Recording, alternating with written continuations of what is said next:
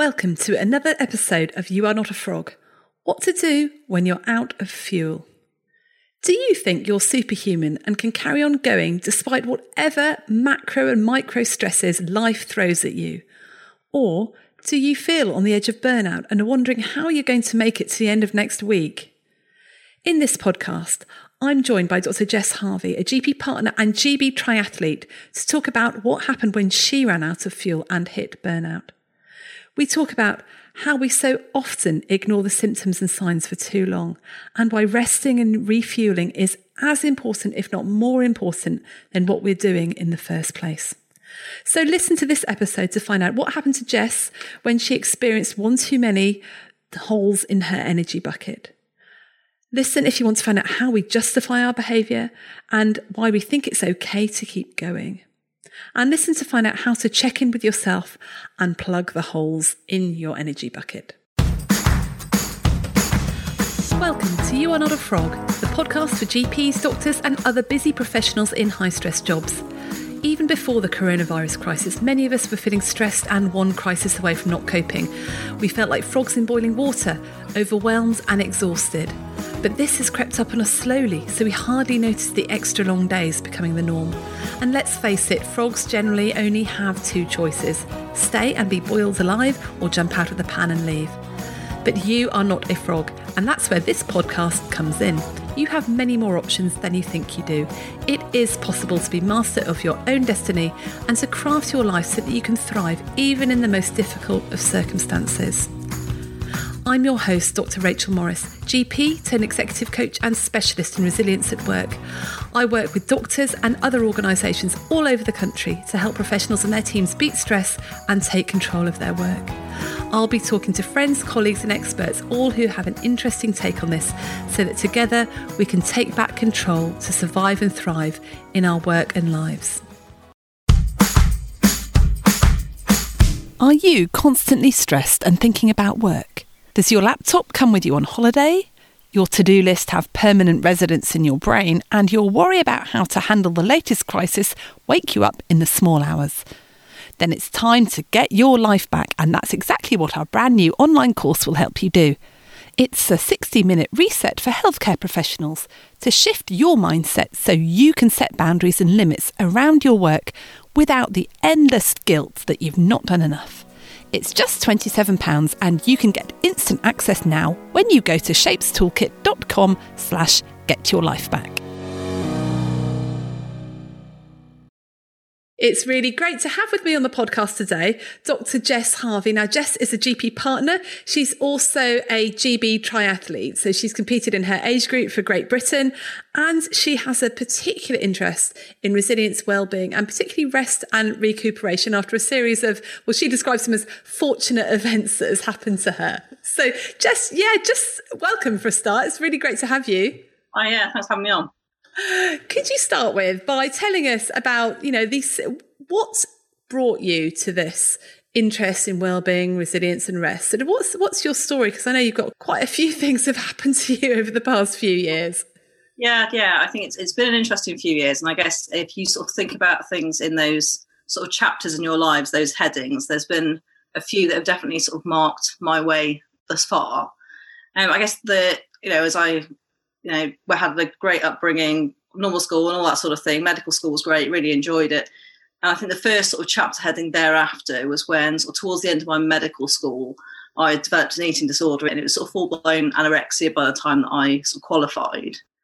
And I guess it's a period of my life that you look back on and think it definitely changed me. Um, and I think it's taught me a lot of things. But I remember sort of I started running and through medical school and when I was a kid I used to play loads and loads of hockey. But then in medical school I trained in Cardiff, so we went across, all across Wales doing placements, and I it got difficult trying to play for a team in Cardiff when I was placed in Rhyl for six weeks. So I started running as something else to do, and found out I loved it. And I carried on doing that. And with my eating disorder, is obviously when you sort of drop to a low weight, you get to a point where actually running isn't really that conducive. I remember the moment that was my sort of pin drop moment for that, which was I tried to go for a run and I got down the road and literally couldn't. and I just didn't have the energy or the wherewithal to move. And that was the moment that I thought, right, okay. And then you sort of realize then is that that was what I loved doing. And that was what my, that was always my get out for stress from work, for everything else was running. And so all of a sudden I realized what I was doing, it wasn't what I was doing to myself, of my body, my bone health, you know, my fertility, all that stuff. It was that my coping mechanism was going to go. So that was what then sort of took me out. And that was the moment that I was like, I'm going to do something about this.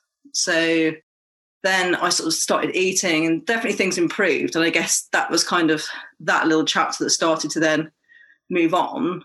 And I think it's something that when you've had an eating disorder like that is I you sort of live with it and like I've got a healthy BMI and stuff now. Um, but yeah, it's something that you live with, I think, for a lot of people. Some people fully recover, but I think I'm more one of those people who probably lives with it, if I'm honest. But it certainly taught me how much sort of exercise was important to me as a person, not for weight control or anything like that, but for other benefits that I got from it. Mm. So that was sort of that chapter. And then I sort of moved on and did various other jobs and wasn't sure what to do with my life. So decided I'd apply for GP training, hoping I'd have an epiphany in the first 18 months of my GP training. So I wanted to do 18 months of different specialties. And then partway through that, I got a really bad eye infection. And it basically meant that I ended up missing two two months of work with it. And to cut a long story short, is it the it's a really rare infection called acanthamoeba that you get in contact lens wearers. And with hindsight, I was a walking risk factor because I did everything wrong. But then it just destroyed the top layer of my eye, and I got a super infection with it. And the brief version is that my eye is sort of self perforated in the kitchen mirror one day. Um, so I ended up down in Moorfields in London, um, who were brilliant, and I can't thank them enough really because they've really looked after me over the years. And I haven't been an easy patient because I've had also every complication you can possibly have. So I ended up with a corneal transplant sort of the next day, and I had I've got secondary glaucoma, so I've got tubes that had to be put in and all that sort of stuff. But it certainly taught me. I, I definitely learned a few things from that. Um, one, so my my knowledge of ophthalmology is a lot better than it was before. I've got a new appreciation for the transplant service. Like it's amazing. I don't think when people are filling out the forms, they quite realise the impact that that can have. I remember we were chatting before the podcast, and you said that one of the ways you know when you're stressed is things start, you know, or, or, or every time it's failed, it's been in a period of your life where you've been particularly stressed. Is that is that right? And most of us don't look after ourselves like that. You know, we, we think that our organs are completely expendable, I guess. And it's not till you've had something really important happen like that, you stop taking yourself for granted. Yeah, yeah, yeah, completely. And it's been, yeah, there's been times when it's funny because when when I'm getting really stressed, it's normally one of two things that happen. Either A, I get injured, or like in terms of like running injuries or whatever, or something goes wrong with my eye.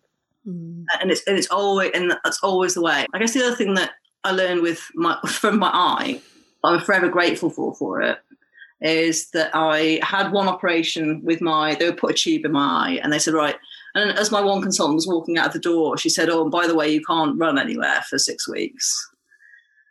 At which point, I sort of hit the ceiling and grabbed her back in because you know that that was my get out. That was that's how I'd coped with the whole thing.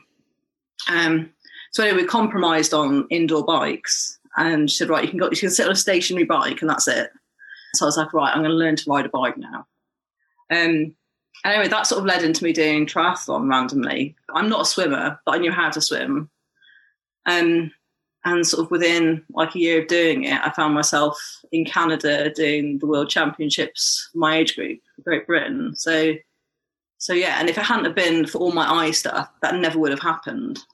It's amazing how when the bad stuff comes, you'd never want it to happen again, you never wish it on anybody, but often it does produce a change of direction or something that is is beneficial to us and that actually we we would never have seen coming. So it's strange that, isn't it? Life is strange in that way. Oh, absolutely, yeah.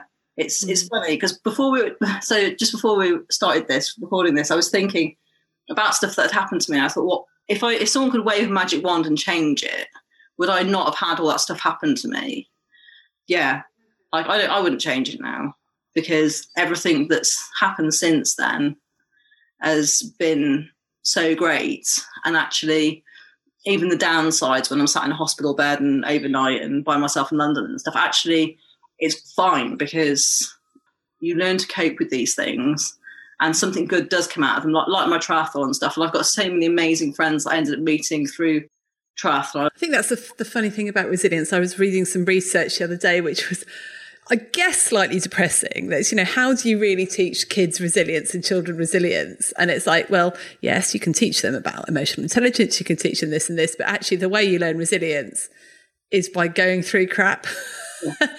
and that really does make you stronger. And it's a bit depressing because you think, well, I don't want my kids to have to go through dreadful stuff in order to make them more resilient. But on the other hand, maybe it does mean that that issue that they're having with their friendship or that bad grade that they got actually isn't the disaster that I think it is. Maybe that's how they're going to learn and that's going to how they're going to develop. So I think we really, really need to get away from our thinking about things being really good or things being really bad and just mm. actually things are just just what they are, aren't they? Yeah. I think they're just they're like they're just experiences, aren't they? And you it's it's an experience that you've had and you can take something from you can choose to take something from that experience and go forward with it or not. I'd call that staying in your zone of power. So, you know, the whole resenting it is like, I wish it didn't happen. It's so yeah. bad. Why me? Well, that's nothing you can control. There's nothing you can change. It's happened. Yeah. Whereas if you're staying in your zone of power, thinking, actually, what can I do now? That's what's really important. And so one of the reasons why I wanted to talk to you was because I think after this, you, you've experienced some, some more issues in terms of overtraining and then that's yeah. gone on overtraining syndrome that's that's made you go on to really think about the importance of rest and yeah. recuperation. I thought that was a message my listeners really need that's to hear. So tell us a bit about that. Yeah so so i became a partner in well 2017 i was living sort of quite a nice partnership life um sort of going along sort of doing doing what i could but um didn't have massive responsibility. And then it sort of started to increase, which is good. And that's, you know, what's supposed to happen. So it was last year and there was a sort of sequence of events. Um, so I think the first thing was that I got a stress fracture in my foot. Um, so then I was on crutches for four weeks and working still through it, which was a challenge. The being on crutches wasn't the issue for me. It was that I couldn't go running, I couldn't go cycling. The only thing I could do was swimming, and to go swimming, I had to hobble up with my crutches to the poolside and and do it. And I think I was kind of falling apart inside because of that. And I don't think any of my colleagues quite realised at all. Um, so that happened. And then just as I got off the crutches, I was involved with a case of a young girl. And um, it ended up going to the coroner. And it was very difficult. And it was something that nobody could have foreseen coming. But the way the coroner was sort of wording things was that I was responsible either way. But that really cut me up a lot because it was a young person and either way I felt very much to blame, even though it's something that no one I know deep down no one would have seen coming, but that also played on me. And I found that really hard because your clinical sort of judgment then is starting to come in to question and you sort of think start to question like I was, you know, two years into being a partner and trying to stand on my own two feet and, you know, be independent, all those sorts of things. But I really started to sort of crumble a little bit with that. And I remember just every patient that came in, just second guessing everything that happened. Mm.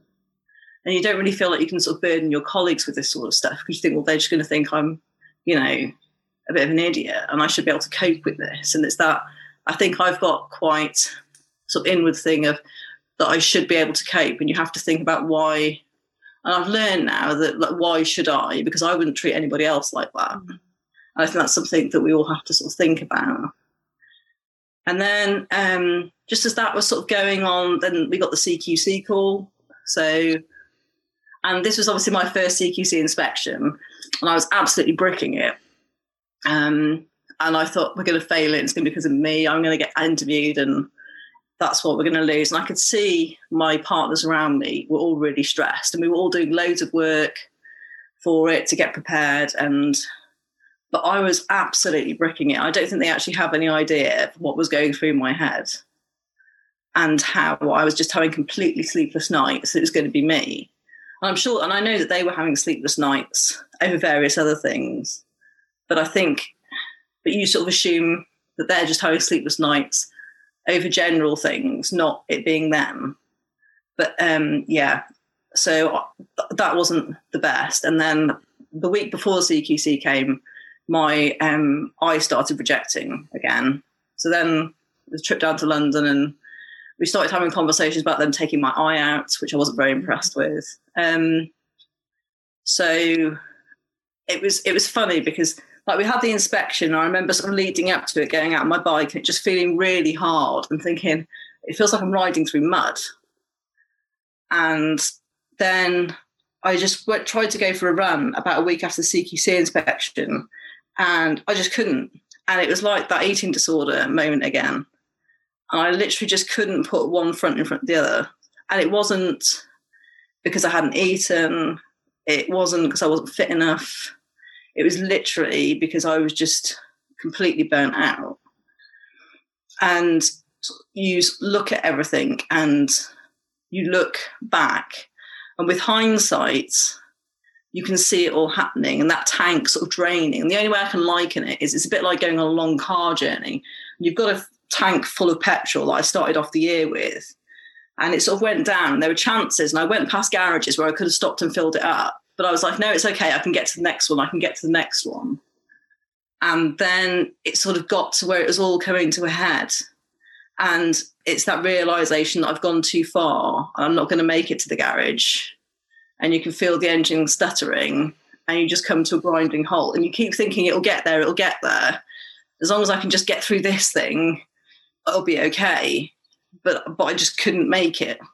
And yeah, and with hindsight, you can see if you imagine that tank, and this is how I think of it now, is if you imagine having a bucket of water and we've all got the stuff that drains out, like work and training and family, all those sorts of things. And we're and you fill it up with doing the things that you enjoy doing, like walking the dog or meeting out friends, going for a meal, stuff like that. yoga sessions, anything that makes you happy, that brings you some joy, helps to fill that bucket back up. But what was happening to me was that there were just more and more holes getting put in the bucket and it was coming out faster and faster. And even though I thought I was putting in enough, the holes that were already there were getting bigger, like the work hole with the inspection. And then, like, my eye was, you know, it's probably always there as a little hole that I just try not to imagine is there, but it is there. But then that all of a sudden got bigger. And when all that's coming out, you, you unless you do something major to put a hole in one of them, you're, you're never going to win. Mm. And that's what happened to me, really. Yeah. That's really interesting because you know, you say you were doing your exercise, which for you was is part of your re-energizing, but that wasn't enough. So what else? What was missing there from you in terms of the, the energy filling up? Do you think? I think it, like when you look back, you think, well, I wasn't doing those other things that we know that I now know, having read about more a lot more about it, that actually do make us happy and do help. Mm. So things like those social connections and those relationships. I was, you know, didn't see anyone really for about like a month, other than people I worked with, maybe sort of my, my parents for a, for Sunday meal, because I was just working and training, and I saw the people that I sort of trained with, which was probably my saving grace in a way, and that was probably the one thing that really did keep me going, was sort of seeing the people that I trained with, like that I swam with, or that I rode with, um, but sort of losing those social connections and that sort of downtime I think it, it, was it was probably that, and I think it's that also sort of taking care of yourself. Like I wasn't doing yoga or anything like that at the time, mm. and certainly now I've learned that that sort of has a, definitely a benefit for me in terms of almost like a sort of meditative, but also like the physical benefits, but also the mental benefits of just switching off and just having that headspace. And I think it's just generally that looking after yourself, isn't it? It's that are you sort of eating well? Are you sleeping well? Are you mm-hmm. seeing your friends? Are you doing the things that you enjoy doing? And the reality was that I was kind of enjoying exercise, but I was getting so tired, I wasn't even enjoying it anymore. Mm. But, you know, that's who we are, I guess.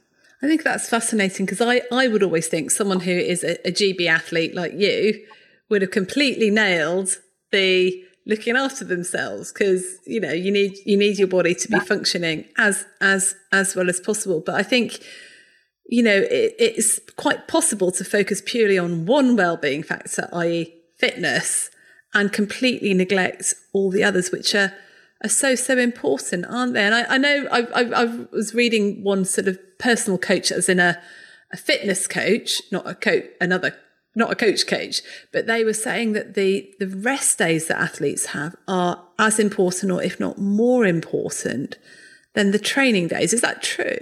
Oh yeah, totally. Like you think about how you wouldn't give a sprinter a sprinting session and say, right, sprint 100 meters, and as soon as you get to the finish line, turn around, sprint another 100 meters. And I'm going to expect every 100 meters to be as good as the last one. And you're going to do that for an hour. You're going to get a drink, and then you're going to do that for another hour, and do that for another hour. But that's what we're doing in life a lot of the time. And unless you know, and so actually, if you've got a sprinter, you get them to run 100 meters, and then they have like five minutes, 10 minutes rest. And then they'll do that session, and then they'll go home and have a nap, and then come back and maybe do another session later. And then that evening, they'll have a massage and sleep really well and have a lie until 10 o'clock or whatever. Then, so actually, their rest is is more important in many ways. And if you don't, so if you think of it in sort of an athletic terms, is if you don't rest, then your muscles don't adapt because the whole time with training is you're causing those sort of little micro traumas, and that's what stimulates muscles to develop and all the rest of the stuff.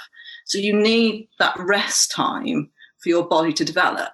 And actually, I think that work wise, we're exactly the same. Because if you work and work and work, we all know you're not as productive. I'm nowhere near as productive at 6.30 as I am at 9.30. um, I know that. Um, and I can tell. But then there's a part of you that's like, no, go hard or go home. You know, like come on, like keep going. And I think as a profession, we're terrible for that in many respects. And I think it's learning that actually the the time off is just as important, if not more, as when you're there. And that whole presenteeism thing, I think, wasn't wasn't as much maybe in medicine at one point, but I think I started to sort of to creep back in a bit. I think it's hard to rein back from that. And I think it's also hard to admit when you are struggling. And I think that's something that I've really, I've really struggled with with that, and that sort of being, being vulnerable with somebody, um, and having there's great strength in vulnerability, and I think we should probably learn that, and that it's acknowledging that vulnerability within ourselves to say, actually, we're not invincible. So we do need this time, downtime. And maybe if things are getting crazy, then we need to take time off or have a bit of extra leave or something like that. But it's having it's having the confidence to to have that vulnerability with somebody, I think, is really important. Mm, but we don't do that, do we? We don't go, oh, I've been working really hard. I'm feeling a bit knackered. I really need some time off. Or we might, we, we just about allow ourselves to say, oh, I really need a holiday. Thank goodness I've got a holiday coming up in six weeks' time. I'm just living for my holiday. But we don't go, this week has been awful. Therefore, tonight I'm going to cancel those plans and I'm going to go and have a bath. yeah. I'm going to do something that's going yeah. to soothe and look after me. Yeah, that's exactly it. And I think I think actually what, what's fascinating is if is if as a profession we cared for ourselves anywhere near as much as we cared for our patients, we would be a far healthier, more motivated, and our well-being would be far greater. Mm. And I think actually we have a lot of compassion for other people, but to have compassion for ourselves, we struggle with. Yeah, we really do, don't we? And and I think this whole idea that we're weak if we need a rest, or we're weak if we need a break, or we're weak if we're struggling, it's just so pervasive and it's so destructive, yeah. and it, it's not it's not helpful. And I think it's not helped by the workload and the fact that if you do notice someone else is struggling, then maybe you don't say anything because that means that you've got to take some of their work off them or see some of their patients, or you know, it it's it's hard, but it it's so vital because we're losing so many people in terms of people leaving or having to cut back down or, or burning out and going off with stress and sickness and things like that that, that actually it's a, it's a false economy isn't it? What did you do? What did you do when when you had your that burnout? I get it. You're pushed for time, and with over 200 episodes, how do you know which is going to be the one that lifts you out of the saucepan and back to thriving at work? Never fear, the You Are Not a Frog podcast quiz is here. Find out if you're a super squirrel, brilliant badger, or mighty mole, and I'll send you a personalised playlist with the top five episodes that will make the biggest difference to you. Discover your top of the hops top five episodes, sorry, and leap into your happiest, thriving self again. Just go to youarenotafrog.com slash quiz. Um, so that's interesting. So this is where I'm a bit of a hypocrite. So I remember not, so I didn't, not, I don't think any of my colleagues actually knew what happened. Um, I think I was quite, I was really embarrassed actually. If I'm, if I'm absolutely honest, I was quite embarrassed about the whole thing. Um, because you think I've done this to myself and you think there were so many opportunities that I could have had and there were so many things that I didn't have to do but I did and so I think part of that and part, I think part of it is the stigma and that you think just like we said is that you think well I should have been able to cope with the stress of the of the inspection. I should have been able to cope with the coroner asking me various questions and all this sort of stuff. And I you know I shouldn't have been in the position where I had a stress fracture, and all those things played into it. But I think actually what happened was I, it really made me sort of look inside and look at what had happened. And I, I reached out to a friend who's a sports counsellor in Australia who works in this area, of mainly with with athletes, and she's looks a lot at in terms of your recovery and that's and that sort of area for athletes. And she's got like a system of like check-ins. And it's really interesting. I started doing it and it's it's been the best thing that i've done because it's a way of checking in on yourself but there's an accountability because you have to do it because i get an email saying here's your check-in thing check in please sort of thing so you know is i'm a people pleaser so i had to do it um so you do that and it's just thinking about and it's almost like and we could all do it and everyone that listens to this could do it and it's just having that. So it's on a Friday, which I think is quite a good time to check in on how you're feeling. And it's thinking about how you're feeling. So, how are you feeling physically? So, uh, in terms of athletes, it's like, you know, do your arms and legs feel heavy when you're doing stuff? Are they burning? Those sorts of things. But actually, that, that applies to any of us. Like, do you have enough energy? If I said you want to go for a walk around the park, could you? Because if actually you're so knackered that your legs wouldn't take you, then you've got an issue. And things like, are you eating? Are you looking after yourself physically? Um, talking about sleep. So think about how you're sleeping. So are you sleeping well or not? Because that's normally the first thing that I think starts to go with us. And it's quite interesting when you speak to people about how, how they're sleeping and what's keeping them awake. And is, you know, why is that keeping you awake? And is there something you could do to help that? And then thinking about sort of your sort of mental and emotional factors, like how are you feeling uh, in general? Like, are you feeling sort of depressed or low? Are you feeling like anxious? Because there's nothing worse than that constant adrenaline when you are on the edge and you've got it coursing through your veins and you think it's okay, it's just the duty doctor session that's making me like this. But actually, it's not. It's because you're sort of approaching that edge and your cortisol levels and everything else are just like pumping. So it's thinking about those sorts of things. Um, and then looking at like your stressor levels. So like how have you got extra stress? Like has have you got an issue with one of the kids at school that's stressing you out? Have you got an issue, you know, with one of your family members that's in a nursing home? Have you got problems at work, like, you know, not getting friction with a colleague or a di- difficult patient or a complaint or something like that? Have you got extra stresses, you know, physically? Like, are you training for, for a fun run or a marathon or something like that? Because all those sorts of things, they're all mm. stresses for us. And they they're all holes in that bucket that we have. Mm. And unless we check in on how we're doing with all of that, then it we, we're never going to understand that we need to stop, that we need to slow down, we need to help to try and fill it. Yeah.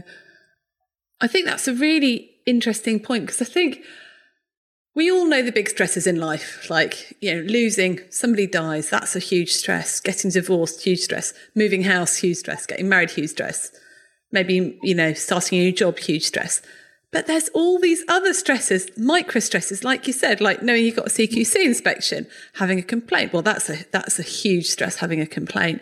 Um, a difficult relationship with someone, having to have a difficult conversation. One of your kids is a bit poorly. Uh, this has happened. This has happened. I know Rangan Chatterjee, who's written the, the Stress Solutions, the GP does a brilliant podcast. Um, he talks about micro micro doses of stress. So often, you know, he could say you could have had 20 microdoses of stress before you even have your breakfast. Like the alarm clock goes off to, uh, and you didn't sleep very well, a little bit of stress. You know, you run out of toothpaste, a little bit of stress. You have argument with your partner, a little bit of stress. You, you know, this, that, and, you know, one of your children is rude to you, micro stress, but it, it builds up. And I think one of the phrases that we use that is not very helpful sometimes is, well, well, no one's died. So, you know, things aren't that bad. You know, actually, we don't know that we don't realize how much effect these little stresses are having on us. And yes, we might not be experiencing a big problem that other people can recognize, but actually it, it builds up, like you said. And if you if you're not filling up your energy bucket, you're just going to keep leaking, and these all these tiny holes are going to keep poking, and it's keep going to keep going to go out. That's it. And I think that the whole thing of like saying, "Oh, well, no one's died." It's like when we say, oh, there's so and so's, there's people worse off. And you think, but that doesn't diminish the experience that you're having. No. That doesn't diminish what you're going through right now. Just because somebody hasn't died, that doesn't have to happen for you to feel bad. Yeah. Um, yeah, I think that's yeah. but your your sort of analogy is the micro stresses. If you put think of that sort of in athletic terms, that's exactly what happens with a stress fracture.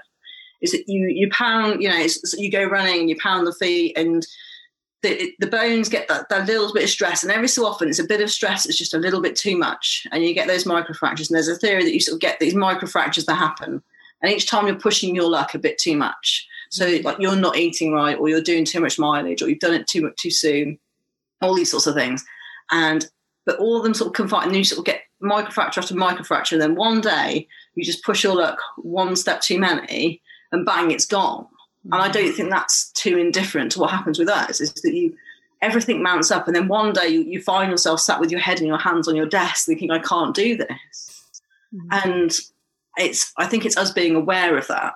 And I think part of it is actually us accepting that we are fallible as humans. Yeah.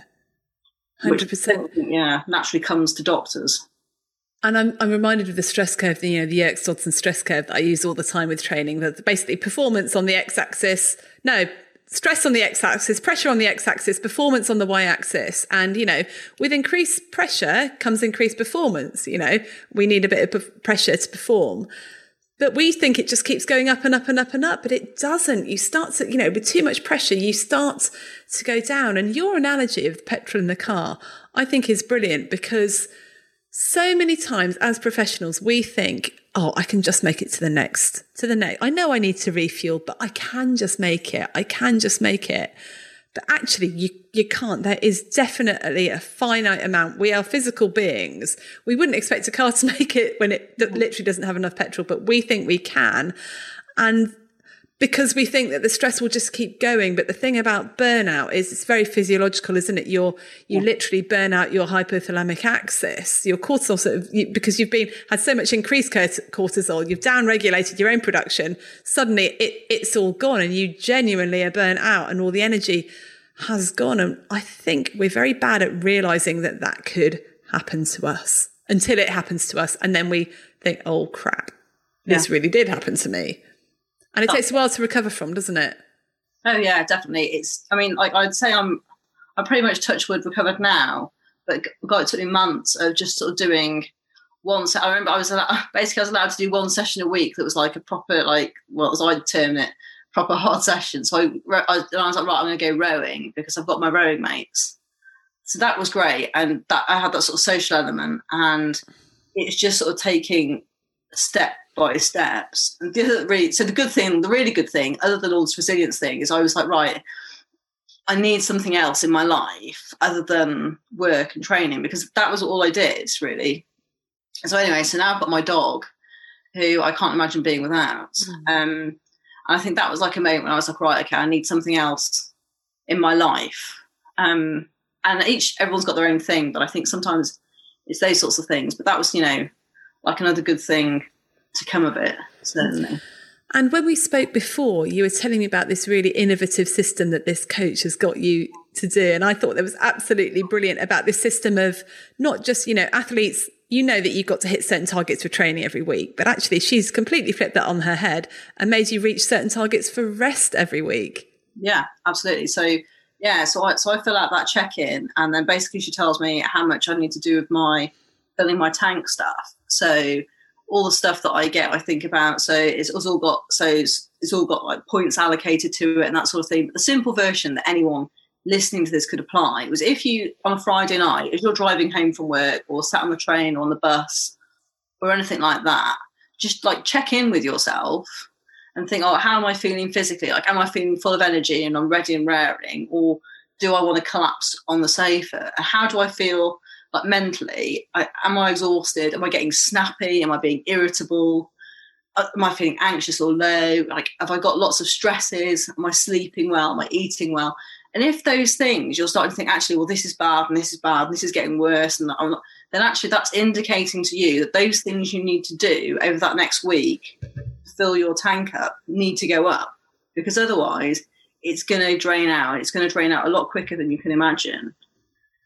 And and yeah, I get like a points based system. And as a as someone who's quite sporty, I quite like having a target. I like I like to see everything turning green. I can't. I hate it on the app when it looks red. I can't bear an orange. I'll run up and down the road in front of my house to make sure that it's green and not orange because the mileage.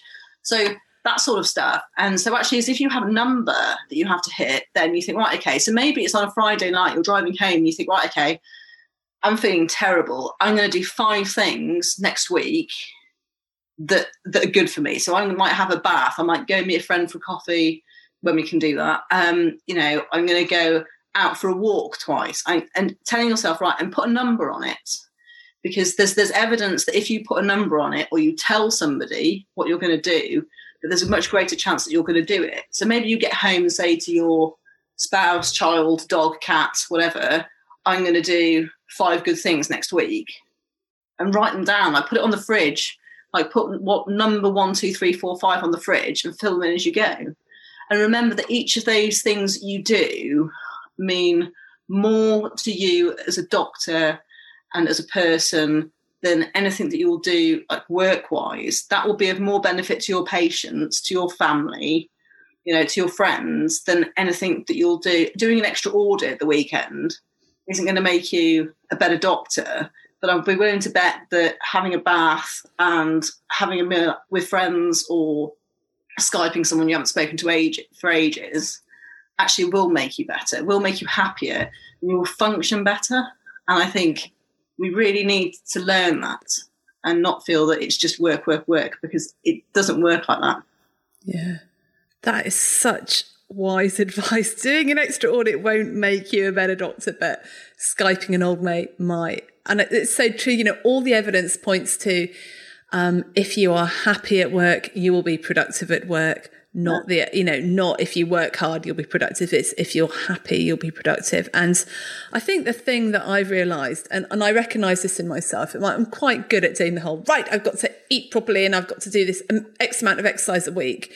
I'm not very good at saying I've got to do this amount of, of nurturing a week. And I, I'm starting to learn how important those rest and digest activities are for us that get us into our parasympathetic zone, you know, meditation and yoga and yeah. sitting in your hot tub or whatever whatever it is that that that that switching off, that nurturing, that self-compassion is is as important as the the drive bit of the the running and doing that's as important as me doing my 0 to 5k app or you know doing my my gym circuit session or something something like that. And it needs to be in balance. Otherwise all we're doing is flitting from our drive zone to our threat you know adrenaline zone and we're not going anywhere near that parasympathetic rest and digest thing. Yeah that's it. And i think part of it is um i think uh in sort of i guess doctors are always considered high achieving professionals and all that and all that sort of thing. And to do that you have to have that work ethic and that that drive to do it. And I, as a, as a, you know, an individual, I've always very much been like a go hard or go home type person. I'm the one that's always like, yeah, we'll do an extra rep. No, we're not stopping. And you know, like I, I you know my friends when we were training, wind them up, you know, and we'll get everyone going. And I think it was a real. It was only because of what happened to me that all of a sudden I really understood what I needed to do. But and we see it as a weakness to say, no, I'm not doing this, I'm not doing that because I'm going for my bath. And like in my head, for me to say that would be like re- is really hard. Or even to say, I'm not going to do my bike session because I'm knackered. And it's taken me a long time to accept that actually, if you are really tired, what's the point in you mm. forcing yourself into doing anything because you're not getting anything from it? You're going to make everything a whole lot worse. And I think that's not just with sport, that's with everything. If you get in and you've got a work project, if you are absolutely shattered, don't do it because you'd be better off not doing it, sort of recuperating for the evening and then just doing it later date because it'll be there tomorrow. And yeah, but I think so much of it is getting over that stigma. Yeah. And I, the best advice anyone ever gave me actually was when trying to do your work, it's like follow your energy. If you feel like doing that thing, do it. Do it now when you feel like it. If you really can't face it, don't force yourself to do it. Yeah. I think as well, you know, speaking as a, a middle aged woman, there, and I'm reading the Caitlin Moran book at the moment, More Than a Woman, which is hilarious and fascinating. And she talks about the fact that there's so many other commitments in life that literally work is her joy because she everything else she's got to do she's she's there for everybody else she loves work but then there's no there is no time. Yeah. and i think we have to fight for that time to nurture and look after ourselves because no a no one else is going to fight for it but b if you want to be there to look after other people you've got to do that rest resting for yourself. Otherwise you know you, are just no good and you're not a very pleasant person to be around. Well i know i'm mm. i'm not when i'm when i'm strung out. I'm much much more compassionate and caring and tolerant and patient of teenagers when I feel like when I feel I am in a, a good place and my bucket, my energy bucket is full. Otherwise, it's just a disaster. That's it. Well, I guess it's kind of well, it's I guess there's a couple of analogies there, isn't it? Is there's like that whole thing of you know on the plane you've got to put the oxygen mask on first because you're you're no good to anybody else if you can't breathe, and it's a bit extreme, but I, actually it's just like that. And I think at work a lot of the time we can spend a lot of our energy and investment a lot in sort of making sure our colleagues and other staff members are fine. And, and you do so much for them but actually you're never looking at yourself and you're never putting on your own mask. So you're putting on all their masks one by one but the whole time you're struggling even more. I think the other sort of way to think of it is that is going back to that car. And if you're sp- spending the whole time thinking looking around the car and your passengers being your colleagues or your family or whoever and it's that you're like no i've got to get to the next I'll make it to the next one because I've got all these people in the car and they don't want to stop. I've got to get all of them to wherever we're going. They've got to get there. But actually, is if you don't take the time to take yourself into the petrol station, no one's getting anywhere. No one's going to make it to that destination because because you're going to run out. And actually, we've all got to, like you say, no no one else is going to do it for you, and you are your own most precious resource. Mm, so true. So, Jess, where are you now? How how are things going now now for you? Are you fully recovered? So yeah, so so yeah, so touch wood, yeah, fully recovered. Um, so yeah, I've been out this morning with the dog running on. Um, I'm doing a lot of like running like, off road and on the mountains at the moment, so that's quite nice. Um, because it's not time related. So I've struggled with trying to get back my, my running speed since since it all happened, and I realised that sort of chasing times, especially once COVID hit, wasn't really going to help me because it wasn't helping my self esteem. I Thinking, well, the times aren't getting better. And I was sort of feeling frustrated in that respect. So I was like, right, I'll go and hit the hills, which is great because your watch is kind of irrelevant because one day it's like muddy and you're wading through stuff. And the next minute a dog's chased deer. So you've got to go back and get her and stuff. So, mm-hmm. so yeah, so that's, that's been really good. And I think training is goes is that, yeah, I'm hopefully on the way to recovery and hopefully can do some competing again next year that I think I've sort of certainly learned a huge respect for where sort of rest, recuperation, and resilience lie in the sort of hierarchy of importance in my life. I think mm. you know they were very, very negligible at the very bottom of anything before, but then now it's it's up there at the top because mm. without that, I can't imagine being where I was on that day when I couldn't run and then bumped into three people I knew on the way home as I was walking home doing the walk of shame, trying to put a happy face on it, and then realizing that the next six months were going to be pretty difficult for me.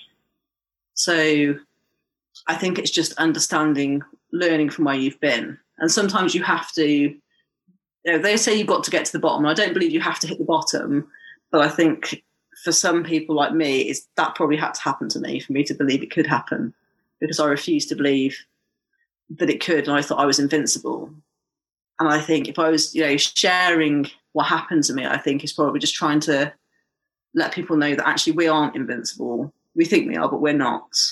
And I, if it stops anybody else from getting to that point, be it from, you know, work, exercise, home, whatever it is, then it's a story well told. Mm. And we're so grateful for you sharing it with us today. What would your top three tips be for any professional, be it doctor, lawyer, accountant, uh, other manager, leader, be who who's sort of feeling a bit burnt out and feeling, oh, what do I do? What are your top tips? I think the first thing I would say is allow yourself to be vulnerable. Either if you can't be vulnerable to somebody else and say, "Oh, I'm, I, I'm knackered. I can't do this. I need a break," then at least to start with being vulnerable to yourself and saying, "Okay, I acknowledge this," and and actually realize that in you acknowledging that and be and that vulnerability is a huge strength. And it shows that you are a far stronger person for doing it than for just hiding it and trying to pretend it's not happening because it is happening to lots of people right now i'm sure. Um i think my other thing would be to try and to check in with yourself. So um either like technology is great so put a reminder on your phone like check in. Like on a friday at six o'clock or whatever it's going to be put that reminder in there and do it. I'm sure there are loads of apps out there that you could use for it. Um, it's it's something that we all have to do, and I think we it can be one of those things that we say I haven't got time to do it. Well, i would be amazed if you genuinely haven't got time for two minutes to sit there and just think, um, because actually we all have, and it's an investment of your time. And I think sometimes we put off self care type things because we say, oh, I haven't got time for that. But actually, as we've talked about, that's the one thing that you should have time for more than anything. You should have time for that over DocMan or admin or paperwork or anything like that, you know? Um, and I think the other thing is just to be kind to yourself because we are all, as I said before, we don't care for ourselves anywhere near as much as we care for patients. And we don't talk to ourselves like we would talk to our friends but we need to because t- telling yourself that you're a failure because you can't do the C because you're afraid of the CQC inspector isn't going to help anything, and it's not true. But is certainly something that we all need to sort of just just acknowledge and just be kinder to ourselves in everything. Yeah. Thank you. If there's anything I can add to that, I just think that is such good advice. If only we could make ourselves take it. Yeah, that's the that's the thing. So yeah, so Jess, thank you, thank you so much for being on the podcast. And I do just want to say to anybody listening, if you are feeling at the edge of you know edge of burnout, the end of your tether, then please get some help. Please go see your own GP, access the practitioner health program, access your own employee assistance service. You know, go and talk to a friend. Do something about it. Do not suffer in silence, and do not feel any shame in doing that. And I think everybody else remember that, you know, life is precious. You know, our bodies are precious and we only have one of them. And that involves your mind as well as your, your physical body. And we need to, we need to look after ourselves and rest is just as important as achievement and everything else. So just be good to yourself, be kind to yourself and listen to your body. It knows what you need. So, Jess, thank you so much for being with us and love to have you back another time to chat further about this. It's such an important topic. That's great. No problem. Thanks for having me on. Thanks. Bye. Bye. Thanks for listening. If you've enjoyed this episode, then please share it with your friends and colleagues. Please subscribe to my You Are Not a Frog email list and subscribe to the podcast. And if you have enjoyed it, then please leave me a rating wherever you listen to your podcasts. So keep well, everyone. You're doing a great job. You got this.